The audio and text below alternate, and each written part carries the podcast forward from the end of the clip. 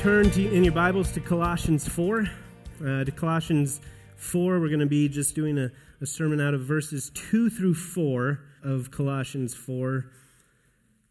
Um, the passage we read together earlier, the passage from Ephesians 6 10 through 20, it is probably the most famous passage in the Bible on the topic of spiritual warfare, and uh, it, it kind of carries with it some, some cultural issues because I remember this passage well growing up. It was used for all kinds of kind of silly gimmicks in the Christian consumer world. It was the basis for some really popular Christian fiction books. I'm sure many of you read those. They, they made angels and demons characters in this book, and, and they had these separate plot lines, and they, they were unseen by the human characters in the book, but they, they were responsible essentially for all the problems that the humans were dealing with in the books. And the result of those books ended up being a, a giant chunk of Christian culture that had people all over the church blaming demons for all of the problems in their lives. Demons were responsible for their marital issues, for their bad friendships, for their cars breaking down, for medical problems, for like small, like lower back pain, that type of stuff. Uh, I also remember growing up that one of the most popular items at the Christian bookstore for kids was this little plastic armor of God set. You might remember that. I had friends as, when I was a little boy whose parents would not let them buy toy weapons at all, but would buy them this. And those moms might have had good intentions, but as little boys, of course, we failed to grasp the spiritual metaphor, and we used the plastic sword of the Spirit to ruthlessly dispatch our sisters' stuffed animals, and we'd take turns tucking our arms into our sleeves and pretending to chop each other's arms off. Um, it was the spiritual metaphor was lost on us.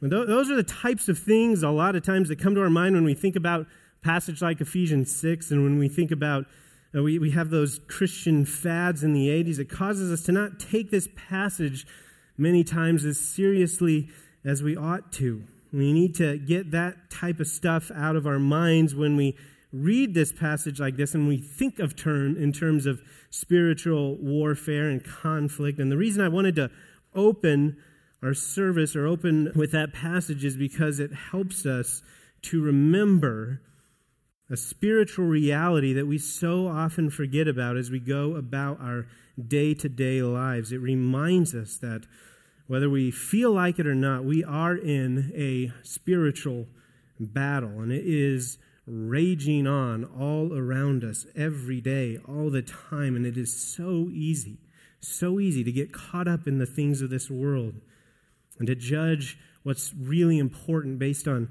standards of this world. But here, God's word puts, it puts a mirror in front of us to remind us of the truth of what is actually going on all the time. And if you're like me, then as you were growing up, you, you heard the consistent teaching of that passage in Ephesians 6 as something along the lines of all of these pieces of the armor of God are for defensive purposes, except for you have this one offensive weapon, which is the sword of the Spirit.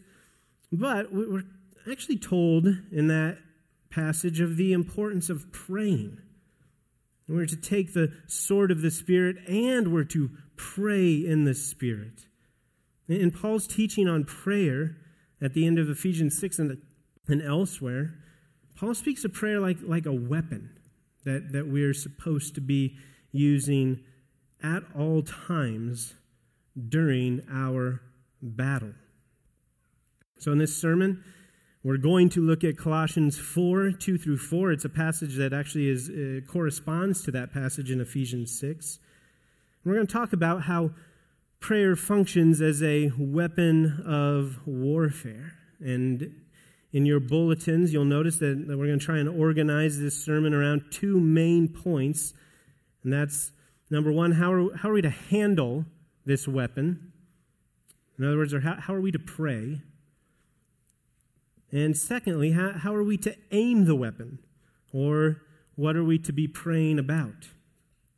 So, Let's read that passage in Colossians 4 2 through 4 and, and then pray again. Continue steadfastly in prayer, being watchful in it with thanksgiving. At the same time, pray also for us, that God may open to us a door for the word to declare the mystery of Christ, on account of which I am in prison, that I may make it clear, which is how I ought to speak. Father, again, I just want to ask that you would guide this sermon today, that you would appropriately encourage and convict where those things need to take place. Lord, I ask that uh, you would set our church apart from the rest of the world, the rest of culture that prioritizes things that aren't actually important and makes a big deal about things that don't actually really matter. Lord, that we'd be able to see through those things, that we'd be able to see through the news headlines, see through the, the situations and circumstances that are bringing so much, that bring hurt and pain, see through it to the cosmic battle that is always going on. That we would be focused on eternal realities, not temporal. Be with us today, Lord. Speak through this passage. Help us to be attentive to what you would teach us through it. In Jesus' name. So, the first point in your bulletin is, is how to handle this weapon that we're kind of calling prayer, or how to pray. And when I say how to handle prayer, how we are to pray, I'm not talking about I'm not talking about this passage isn't indicating the form of our prayers or the or the pattern of our prayers. Actually, Travis is going to begin teaching us that tonight uh, in our Sunday night services. He's going to be walking us through the Lord's Prayer where we can have a better understanding of that. But what we see in this verse isn't so much an outline for prayer when we're talking about how to pray, but, but the mindset that reflects how we should approach prayer. So just, just like a weapon, there's a, there's a proper way to handle it. A certain attitude you must have as you hold it, one that, one that reflects, an attitude that reflects the power and the purpose of that weapon. So, on the first point in your outline, I think we see, if you're looking at verse 2, we see cl- three clear kind of sub points. The first one being of, of how, to, how to pray or, or how to handle the weapon of prayer. The first being that, that we are to continue steadfastly in prayer. We're to continue steadfastly in prayer. Some translations may they, they say to be devoted to prayer. The idea is, is similar. The idea is that we are going to persist at it and labor at it no matter how hard it gets. This little command brings with it the understanding that this is something that we need to prioritize. We need to prioritize, not just, not just in terms of making like a one time New Year's resolution type of, type of statement, type of declaration that this is something that I am going to do. it's not that. It says continue steadfastly in it. It's the idea of a, of a daily prioritization of it, a, a moment by moment realization of just how important this is. It's not just something that goes on our daily checklist eh, that you get done with in the morning or during a meal or something. You say, I prayed today. Done.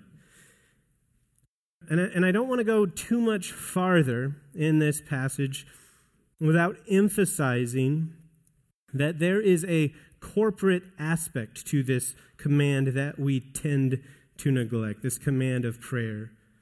And, and, there's a corporate aspect pretty much to any passage that we read on prayer. Paul is addressing this passage and this whole book to the entire church at Colossae. Not a, not a group of, of individuals, but the church. Because what, what we typically do when we hear sermons on prayer is we typically take it and then we maybe get convicted about our personal prayer time and we go home and we think about how we personally need to pray more or how we personally need to pray differently. And of course, absolutely, we should be convicted in those areas. And I would hope that after a sermon like today's that you would go home and, and change some habits and spend more time in personal prayer. But this is a command to the church. And it's so easy so many times because of the way we read our Bibles in the English language with no difference between the, the second person singular and plural. This command is meant to affect the way we pray in our homes and the way we pray together. In fact, just turn over in your Bibles real quick to the book of Acts, chapter 1. Acts chapter 1. This little section I'm going to read you, it takes place during the brief little time of history between the time that Jesus has ascended into heaven and before, and before the coming of the Holy Spirit at Pentecost.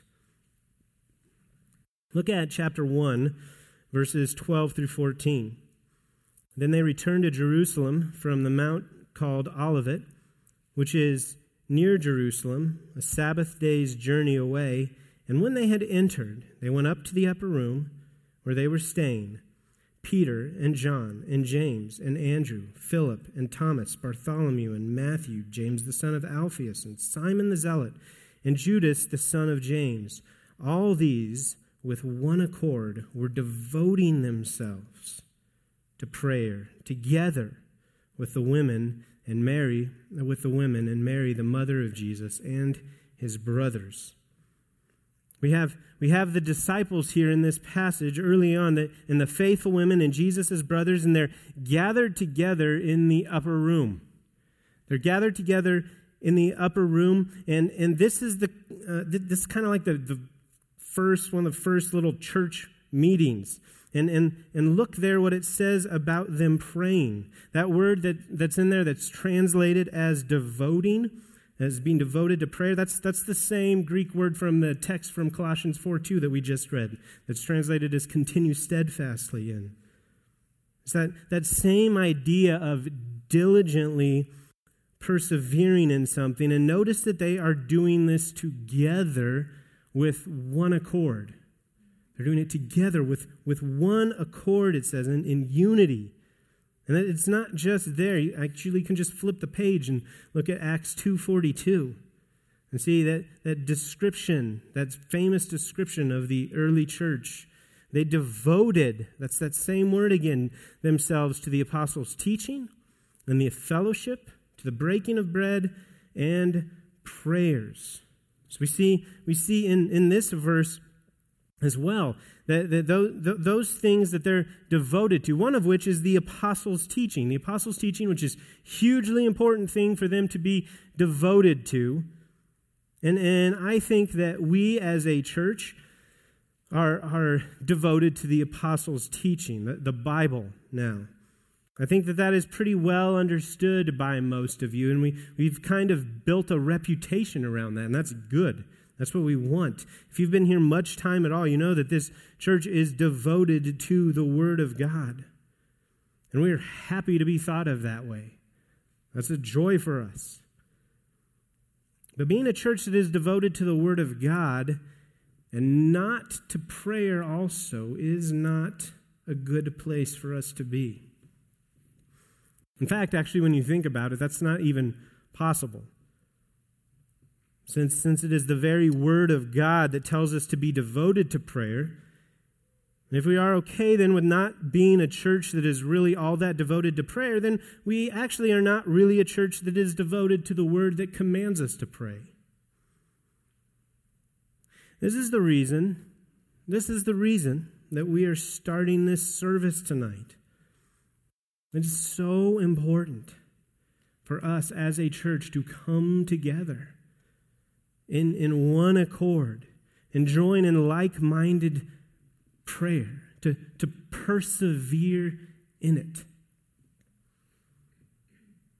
The idea of perseverance, The idea of perseverance, that's, that's present here. If you go back to the passage in Colossians, Colossians 4 2, the, the idea of perseverance is present in it. You see that? That's why it's translated the way it is, is continuing steadfastly. This implies that Paul expects us to run into things that will make it difficult to continue faithfully in prayer. He expects us to run into those things. That's not a surprise.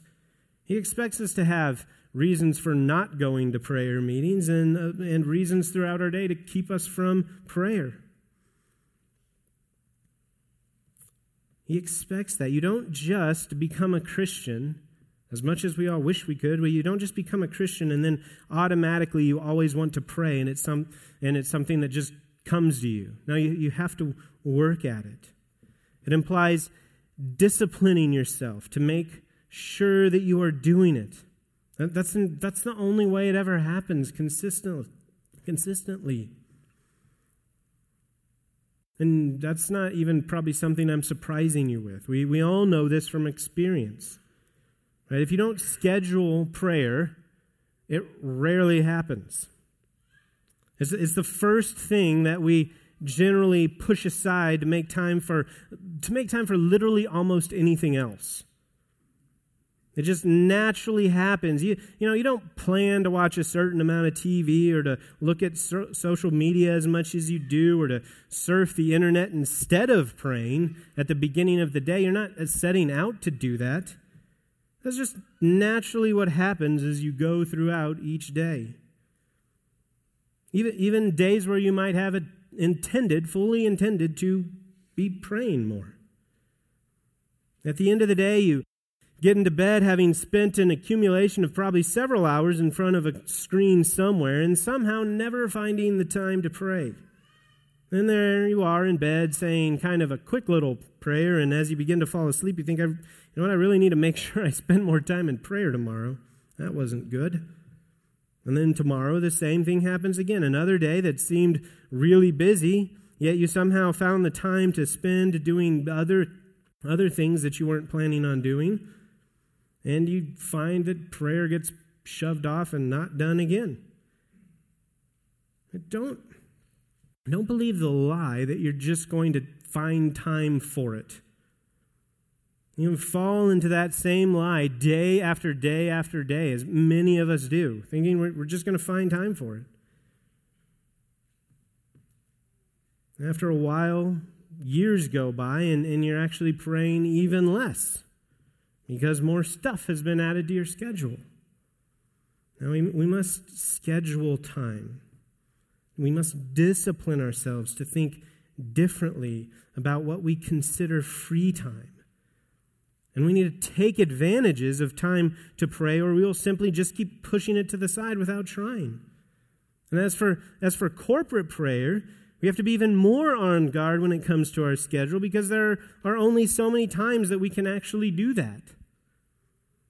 So, so if you can't make it to the times, if you can't make it to the times that we're meeting together for prayer, you can't just reschedule it for a time that works better for you. Now, we all know that there are legitimate reasons that can keep us from meeting together and praying together. From, from legitimate, legitimate reasons that can keep us from, from coming to times when the church meets together for prayer. But, but if we're going to persevere to prioritizing, to prioritize praying together as a church, then it might mean reworking our schedules as best we can to try and make room for the times that that's available to us. Also, the idea of continuing in prayer, continuing, means that we are to be persistent in it. We're, to be persistent in prayer. That means to keep bringing our petitions to God over and over again. He, he wants to hear from us like that. This is another concept that we, that we struggle with because that's just so foreign to who we are and to how we think as people. It's so evident. I mean, especially if you're a parent, right? Don't you just don't you just love it when you're trying to concentrate on get, getting something done, some sort of project, and maybe you're just about to finish and your kid comes right up next to you and just starts asking the same question over and over and over and louder and louder and louder? In that moment, doesn't your heart just overflow with the love for this sweet child who's humbling themselves and showing their dependence on you? No. no, the, the idea of being persistent in our petition just doesn't work at all with the way we think because it sounds annoying you think along the lines of, I already asked God for this a couple of times, and He knows my heart, and I know He's heard me, so it seems silly and maybe bothersome to, to keep asking. I don't want to bother Him like this, but this is not how God thinks at all when it comes to our prayers. He actually tells us He wants us to do the exact thing to Him that He, know, that he knows would annoy us. Look, at, look over, flip over to Luke 18. Luke 18, look at verses 1 through 8. And he told them a parable to the effect that they ought always to pray and not lose heart. He said, In a certain city there was a judge who neither feared God nor respected men. And there was a widow in that city who kept coming to him and saying, Give me justice against my adversary. For a while he refused, but afterward he said to himself, Though I neither fear God nor respect men, yet because this widow keeps bothering me, I will give her justice so that she will not beat me down by her continual coming. And the Lord said, Hear what the unrighteous judge says. And will not God give justice to his elect who cry to him day and night? Will he delay long over them? I tell you, he will give justice to them speedily. Nevertheless, when the Son of Man comes, will he find faith on the earth? So it, you see in that parable, and there's actually a similar parable to that in Luke 11, 5 through 13, with a, with a similar message that we don't have time to look at, but you can write that one down also. Luke 11, 5 through 13. Both of these parables, though, they show humans eventually giving in to the request of someone who is bothering them. And it actually uses in both of those parables, it uses that word, bothering. And God is saying, I want you to do that to me. Luke, he actually says that at the beginning of that, that parable we just read in, in verse 1. That's the exact reason Jesus tells us this parable is that he wants us to continue in prayer and not lose heart. He wants us to do this, and it's going to be uh, it's going to be a discipline, and we're going to have to work at it because it doesn't come natural to us. But God says He promises to respond to the persistent cry of his elect. That means it would be against, listen, it means it would be against the character of God to not respond to our persistent prayers. And not because he's sick of hearing our whining, but because he loves us as sons and loves to hear our prayers. Revelation 5 calls the prayers of the saints, it refers to them as bowls of incense like a sweet smelling aroma before Him.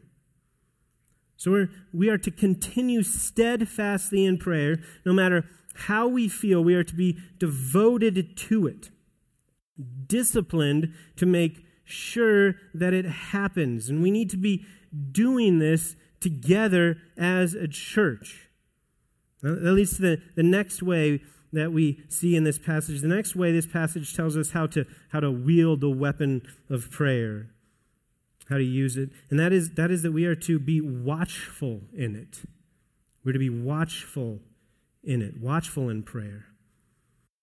It says that we are to be watchful. That's the idea there of being alert or staying awake, literally staying awake. it's not the idea of like keeping you know, like your head on a swivel while you're praying, or, or keeping one eye open so you know what's going on around you while you're praying, so you're not concentrating as much. That's not what he's talking about. The idea is more along the lines of, of, of what we talked about from that passage in Ephesians 6 being alert to the reality of the real situation that's going on around you. Keeping, keeping an eternal and biblical mindset as you pray. Praying while alert to the things that we are to be alert to and watchful for. This will affect the type of things that you pray for. If you are alert and if you are watchful to the things that God calls us to. So, for example, 1 Peter 5 8 says, Be sober minded, be watchful. Your adversary, the devil, prowls around like a roaring lion, seeking someone to devour. We just kind of sung about that, our cold and ruthless enemy. His pleasure is, is for us to fail, is for our harm. Do you pray with the truth in mind that we have an unseen enemy? Satan and his demons who want nothing but to harm and destroy us? Every good thing that we try to do, that we try to accomplish as a church, every Bible study, every outreach event, every Sunday school class, every lesson that's being taught to our children, even, even right now as we're in here, all of those things we have a, we have a good and godly purpose for, and there exists very real demonic powers that are actively fighting against that purpose. And they are actively seeking out ways to undermine everything that we do as a church, every good thing that, that you might do as a parent they're seeking to undermine those things. Are you, are you praying like that's a reality? Are you alert to the devil and his schemes? Because here's, here's what you find in, in prayer for most of us is that if, if you really believe that there's a threat, then you pray. If you really believe that, you pray. When our daughter Ava was three weeks old, she had a fever. Um, Diana's parents, Dave and Joyce, they were visiting us and they were in town and they were going to watch our other two kids while we went out on a date with the baby and brought the baby. When you have, by the time you have three kids, even just going with one kid is a date still. Um, but but we were we were going to go out on a date and we we called the doctor and uh, and because uh, we were worried about the fever and and he told us to bring uh, Ava in right away, so we decided we would, you know, we'd stop by the doctor's office on our way to the, the restaurant.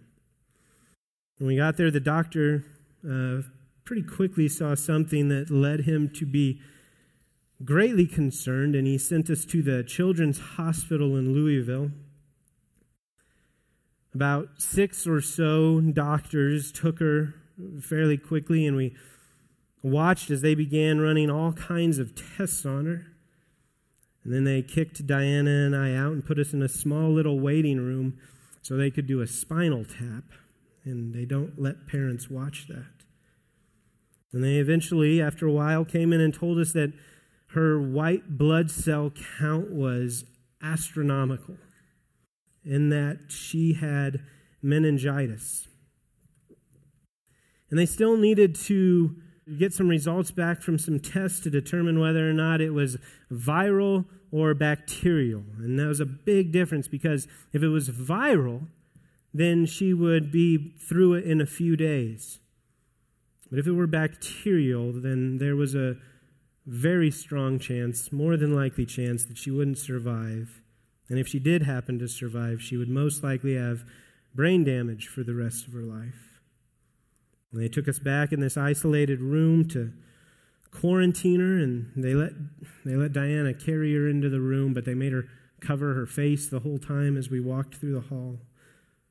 It was pretty scary. And I remember very clearly, very clearly, going into a little waiting room and kneeling in front of a, a hard plastic orange chair. I remember it so clearly. And begging God, begging God for my daughter to have viral meningitis, and begging Him not to let her die. It's, it's just amazing, though, isn't it? It's amazing how, how good our prayer life gets when we recognize the presence of a very real threat. Also, when we recognize a real threat, we don't do that thing. We don't do that thing that we're tempted to do where we, where we play off our, our not praying as, as like we're trusting in the sovereignty of God. Now, don't get me wrong, resting in the sovereignty of God is absolutely essential in all of our prayers. In fact, that's, that's what gives us confidence as we pray. It's what, it's what steadies us in our prayers. But so often, we use the truth of the sovereignty of God to passively excuse not praying. It's what lets us kind of sinfully make peace with our lack of prayer. That type of thinking is wrong because the Bible teaches us specifically that the prayers are part of God's sovereign plan. So by not praying, we are actually failing to believe all that God or all that the Bible teaches about the sovereignty of God. Paul, pretty big expert on God's sovereignty, requests prayer. But we, we all know that, and that the bigger problem is not actually that you really believe that you don't need to pray in those situations. That's not what's going through our heads. It's that we aren't really alert to the spiritual reality in the same way that we're alert to a physical reality. We struggle believing the Bible with what it says about what's actually going on. Because when I could when I could hear my daughter in the next room crying as they were preparing her to give her a spinal tap, even though it was extremely hard, there was a peace in me that, that a God who loves us is in absolute control of this situation. But that truth did not stop me from asking that God to keep my daughter still and to steady the doctor's hand. The reason we don't pray more is not because we trust God so much. It's because we aren't alert to the spiritual reality that we live in. Because here's the truth I prayed like crazy when I recognize the presence of a battle for the life of my daughter.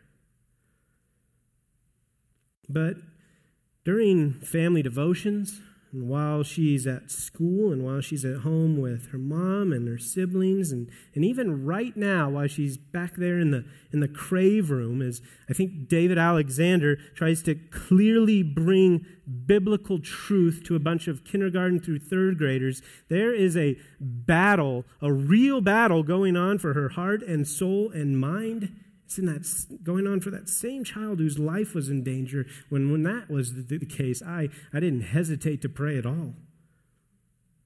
Are we alert to this? Do we really believe this is going on? Have we fallen prey to the belief that we are in a time of peace and not a time of war? Our culture our culture makes it so easy for us to be kind of lulled to sleep in this, to constantly think that, that everything is fine right now. What, what we typically do is when, when we don't see any conflict, then we don't think about praying. That, that's why we pray when we do pray, right? Because we live like the natural state of things. We live like the natural state of things is a state of peace and quiet that, that our lives are just kind of going on happily, going on normally. We're being entertained, we're comfortable. And then every once in a while, something comes and gets in the way of that. Be it cancer, sickness, the death of a loved one, some financial emergency. Something comes in there and it gets in the way of our peace and our comfort and then we start praying about that. And we do that faithfully until everything goes back to our normal sense of a false peace. The curse of sin,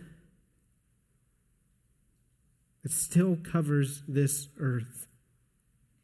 We are in a war. We are supposed to be his soldiers. And when we fall into the mindset, into, the, into this false mindset of what prayer is, we're doing exactly what our enemy wants us to do.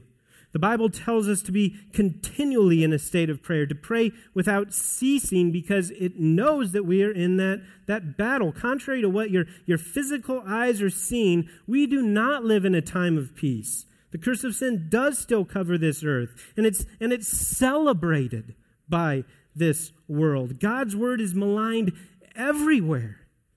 False teachers who bring reproach upon the name of our great God are spewing lies from pulpits all over our country this morning and around the world. And there are people, people everywhere created in the image of God who are running full sprint to hell and they need to hear the gospel. And yet, we stop praying when we look around and don't see sickness or pain in our family.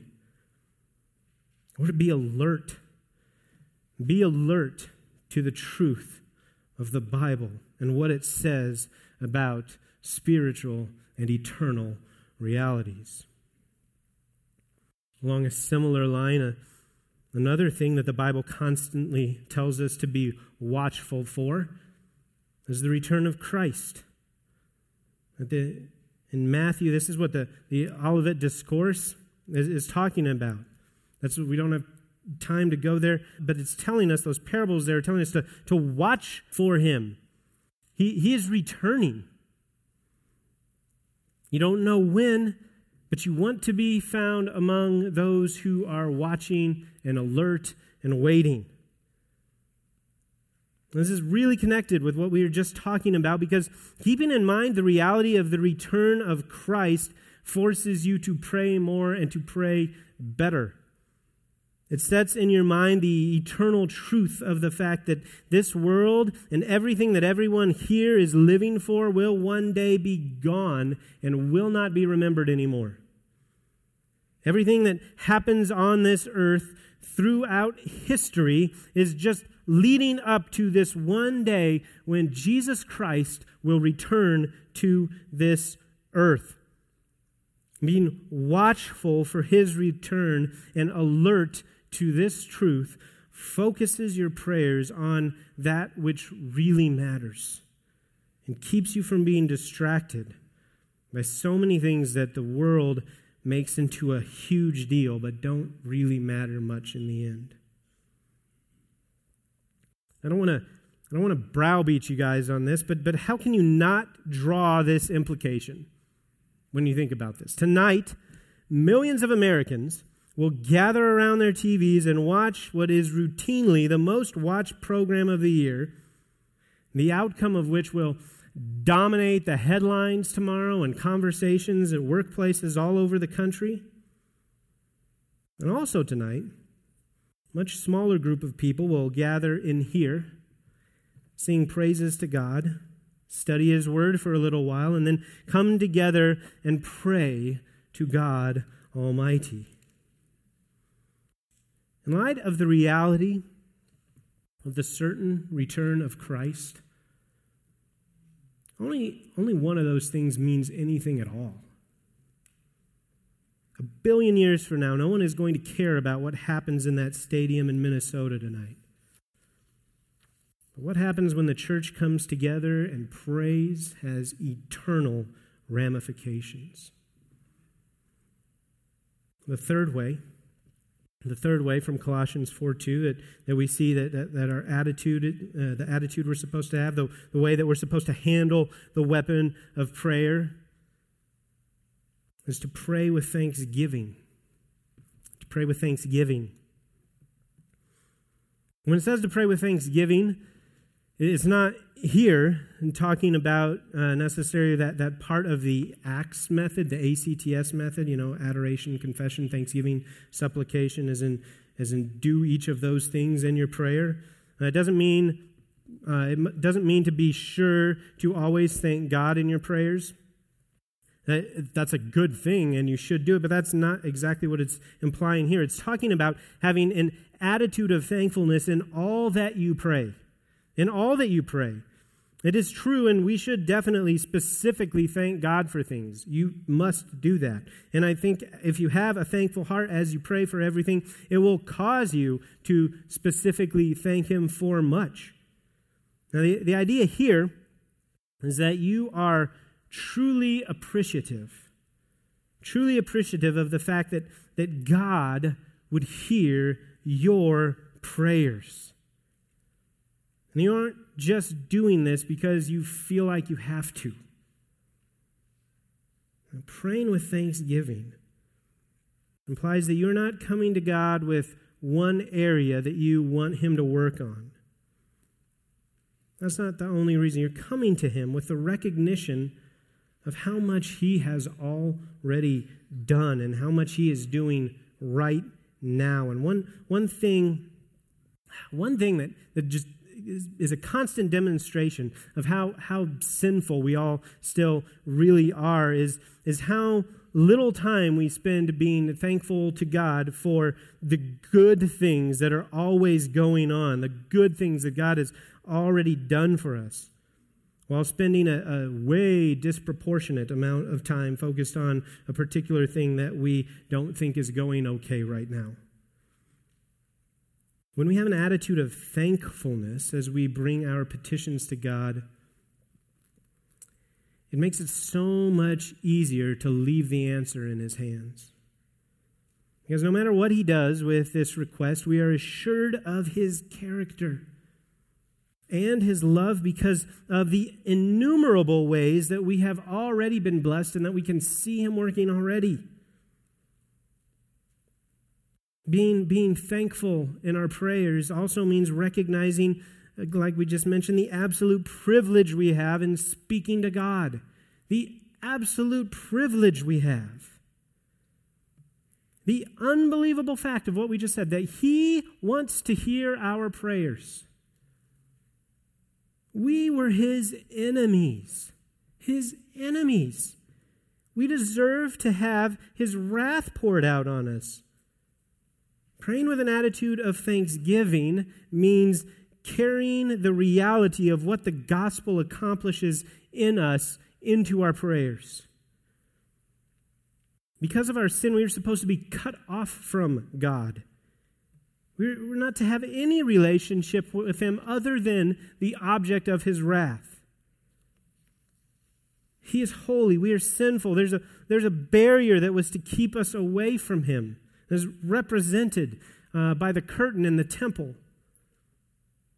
And when Christ absorbed the full wrath of God on the cross on our behalf, when he took, when he took the full penalty of the sin due to each of us, and when we are then, in turn, imputed with the righteousness of Christ, the curtain separates, the curtain tears from top to bottom. And God does it curtain is torn and we have full access to him. It's not merely that, na- that now we have a relationship with him where he no longer wants to punish us. That's good. Thank God that that's the case. But that's not all it is. No, now we have a relationship where we have become heirs, co heirs with Christ. We're sons and daughters of the Most High. The same act that redeems us also guarantees for us that our prayers will reach the ear of our Father in heaven, not as some mere noise, but as a plea from one whom he loves, one in whom he sees the righteousness of Christ in. When we fail to pray, we waste this precious gift given to us on the cross. When we when we pray, we ought, we ought always to pray as those who understand just what it is that God has done for us in Christ on the cross, just what it is that allows us to be heard by Him, the blessed privilege that we have to approach Him. How could we ever come to God without being exceedingly thankful just for the ability to come to Him at all. When we understand that prayer is, is the powerful weapon for our warfare that, that Ephesians 6 declares it to be, then, then we have to know how to use it or how to handle it, like we just talked about, how, how we are to pray by continuing steadfastly in it while being alert to the spiritual realities around us and thankful. Thankful for the, for the privilege of being allowed to approach Him.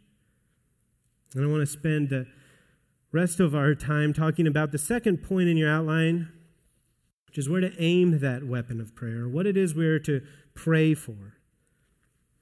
And there, there are many things, actually, that we can legitimately pray for. In this little section, I, I am not saying that there is anything wrong with praying for God's help in all kinds of life's circumstances and situations. We, we should bring all the things on our hearts to God. Uh, that, that is for sure. But, but what I want to focus on here is what Paul is asking for prayer for, which happens to be the same thing he asked for prayer for in Ephesians 6 18 through 20. I want to focus on it because I think it's one of the things that we frequently neglect in our prayers. Look at Paul's request in verses 3 and 4. At the same time, pray also for us that God may open to us a door for the word, to declare the mystery of Christ, on account of which I am in prison, that I may make it clear, which is how I ought to speak. Paul's requests in verses 3 and 4 just they just flow so naturally from what we've been talking about. When it comes to praying with a mindset that recognizes and, and prioritizes spiritual realities over physical realities.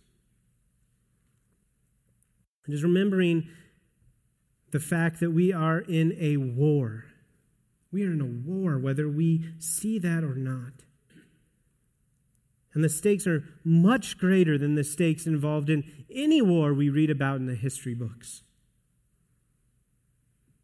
If we are praying with the type of watchfulness that we have been called to, if we are alert to the things that are, that are most important, then we will want to see prayer done for the same things that Paul wants to see it done for here. And we see him asking here for an open door for the gospel, for open doors for the word and to declare the mystery of Christ. One thing that is amazing here, when you think about this, is that Paul is asking for these things from prison. Colossians is one of what we call the prison epistles, meaning he was in prison when he wrote it. Most of us, right, if we were in prison, we would be praying for open doors, right? Uh, we would be. Please, God, let, let one of the guards leave the door to the outside open. That type of praying. But this is not Paul's primary concern. There's a possibility that there's something implied with that in his request for an open door to the gospel. But the obvious concern of Paul, the obvious concern of Paul is that the word, that the mystery of Christ, the gospel, is declared to those who are still in real bondage, bondage to sin. He cares very little for his physical chains, cares very much for those in the bondage of sin. And Paul here is demonstrating that he is able to see present circumstances and situations as temporal considerations, whose only real significance has to do with how it relates getting the gospel to those who need it. That's what he's concerned for. Is that, is that what we pray for? Is that how we pray? Are we concerned about the souls of men and the glory of God? Are we more concerned about those things than we are about relieving temporal irritations? For so many of us, we just never use prayer like this. We never use prayer like, like we're supposed to. We're kind of like a soldier who has been dropped into a great battle It's a war that is worth fighting for more than any other war. And it's a cause that's worth dying for. And we're given this, this great weapon to help us fight this battle.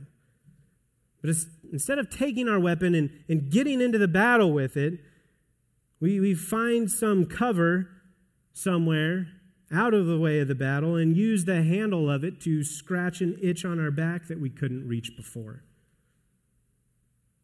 That's how we treat prayer so much. This, what Paul is talking about, that's what should be important to us. This is what we should primarily be praying about. This is the, the very same thing we see him asking for prayer for in that passage from Ephesians 6. Paul is recognizing that prayer is necessary. Prayer is necessary for these open doors for the gospel to happen. This is not in contradiction to Paul's belief in God's sovereignty. This is Paul understanding the sovereignty of God plainly. He knows that in order for one person, for one person to come to a saving understanding, a saving knowledge of the gospel, God has to do a miraculous work in their heart. He knows that. The gospel is what is truly important to him in his prayer. He's asking God to do that thing that only he can do. Without God doing that, there, there will be no conversions.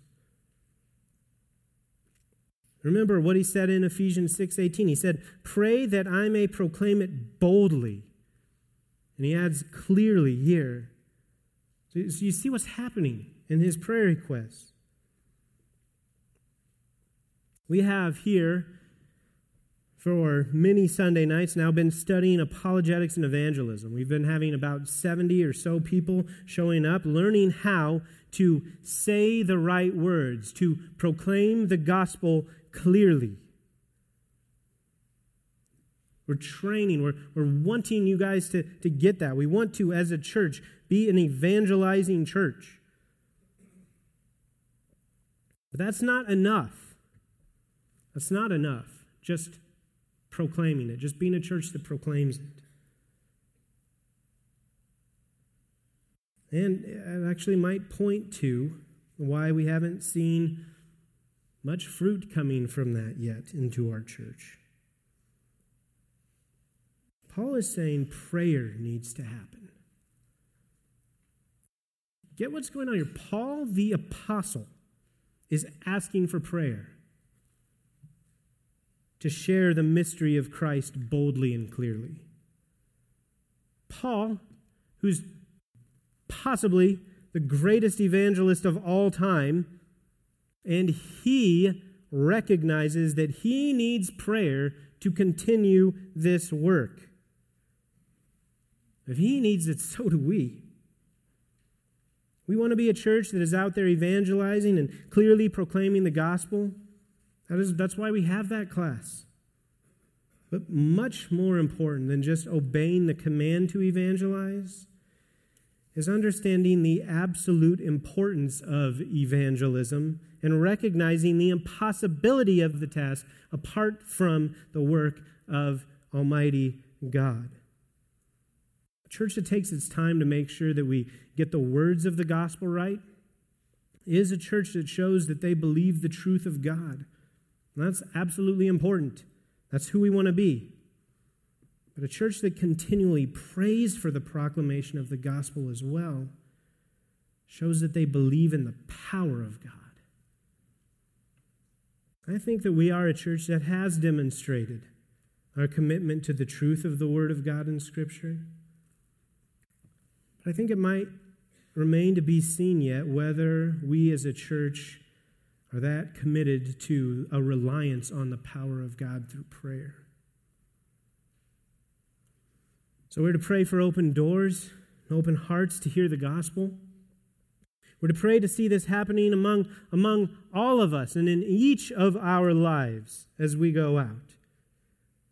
And if we really have the eternal mindset that we need in prayer, then we will pray like Paul does about it, regardless of the cost regardless of the cost. This is what we want to see happening. Notice that the Paul in this account is asking for prayer to keep on doing the thing that got him thrown in prison in the first place. Once we start praying for the right things, physical hindrances can start popping up into our lives and start tempting us to stop doing that. And as we begin seeing the world around us in terms of, of spiritual realities, we begin joining into the war, joining into the battle, things become harder. And our response has to be for the strength to keep going in the same direction. If God gives us as a church the strength to start fearlessly proclaiming the gospel like we should, chances are we're going to start losing friends in our workplaces, having a tougher time at work, tougher time at school. The temptation will again be to start praying against those physical things again. But we need to keep praying, continue steadfastly praying that we will continue on doing the same thing that will actually keep making it harder and harder to be comfortable in this life. So we're to pray as a soldier for open doors for the gospel for everyone in this church. And we're to pray that we will keep enduring, that we will keep at it no matter the cost. And we are to pray that we would make it clear that the gospel proclamation would be clear. And if if that's what we're praying, if we're praying for each other, if we're praying for each one of us in this church, that we'll be going out and presenting a clear gospel to this world, if, that, if that's what we're praying for, then by implication, that means that we're going to be praying for each other to continue growing in our understanding of the implications of the gospel and the God whose gospel it is. This means that we are going to be praying for each other to be growing in our walks with Christ. This means that we are praying that God would use our church services, the sermons, the Sunday school classes, the Bible studies, and everything else that we have to, to help our fellow members of our body to know and understand Christ better so that they can go about this task more boldly and present a clear message. It means that when we see and hear of hindrances to the spiritual growth of our brothers and sisters, that we will join together and pray against anything that is impeding their growth. This means that in a culture that is flooded, flooded with false teachers, we're going to pray against their influence in the church and pray for defenders of the truth to bring to light their heretical teachings. We are going to pray for each other. We're going to pray for each other like we are brothers and sisters fighting the same battle. With the realization that we want each other to be properly trained for maximum effectiveness and focused on the real war, not distracted by temporal, worldly concerns or problems or even pleasures. So, brothers and sisters, let's not forget this. So, we are in a battle, a real battle, whether we see it or not. We have an enemy. We have an enemy whose greatest strategy is to get us to forget about that and to concern ourselves with other things in order to keep us from properly using the only weapon we have that he truly fears our access to the ear of the sovereign God of the universe. Let's take advantage of that now. Lord, we thank you for the truth of your word. The special revelation we have here that without it, ah, without it, it would be impossible. Impossible to know what is really going on out there. We thank you that you have given it to us. And I pray that we would not neglect the message that we've heard from it today. Lord, that we would believe everything that you say to us through your word about what prayer is, what's important to you, and how much you want to hear us pray. Lord, help us to be faithful. faithful in this. That we would be persistent in our prayers. That we would long, long for opportunities to come together and pray together in one accord. Lord, thank you. Thank you that this church is so devoted to your truth and your word. Father, I ask that we would be just as devoted to prayer, and we be known for both of those things. Jesus' name.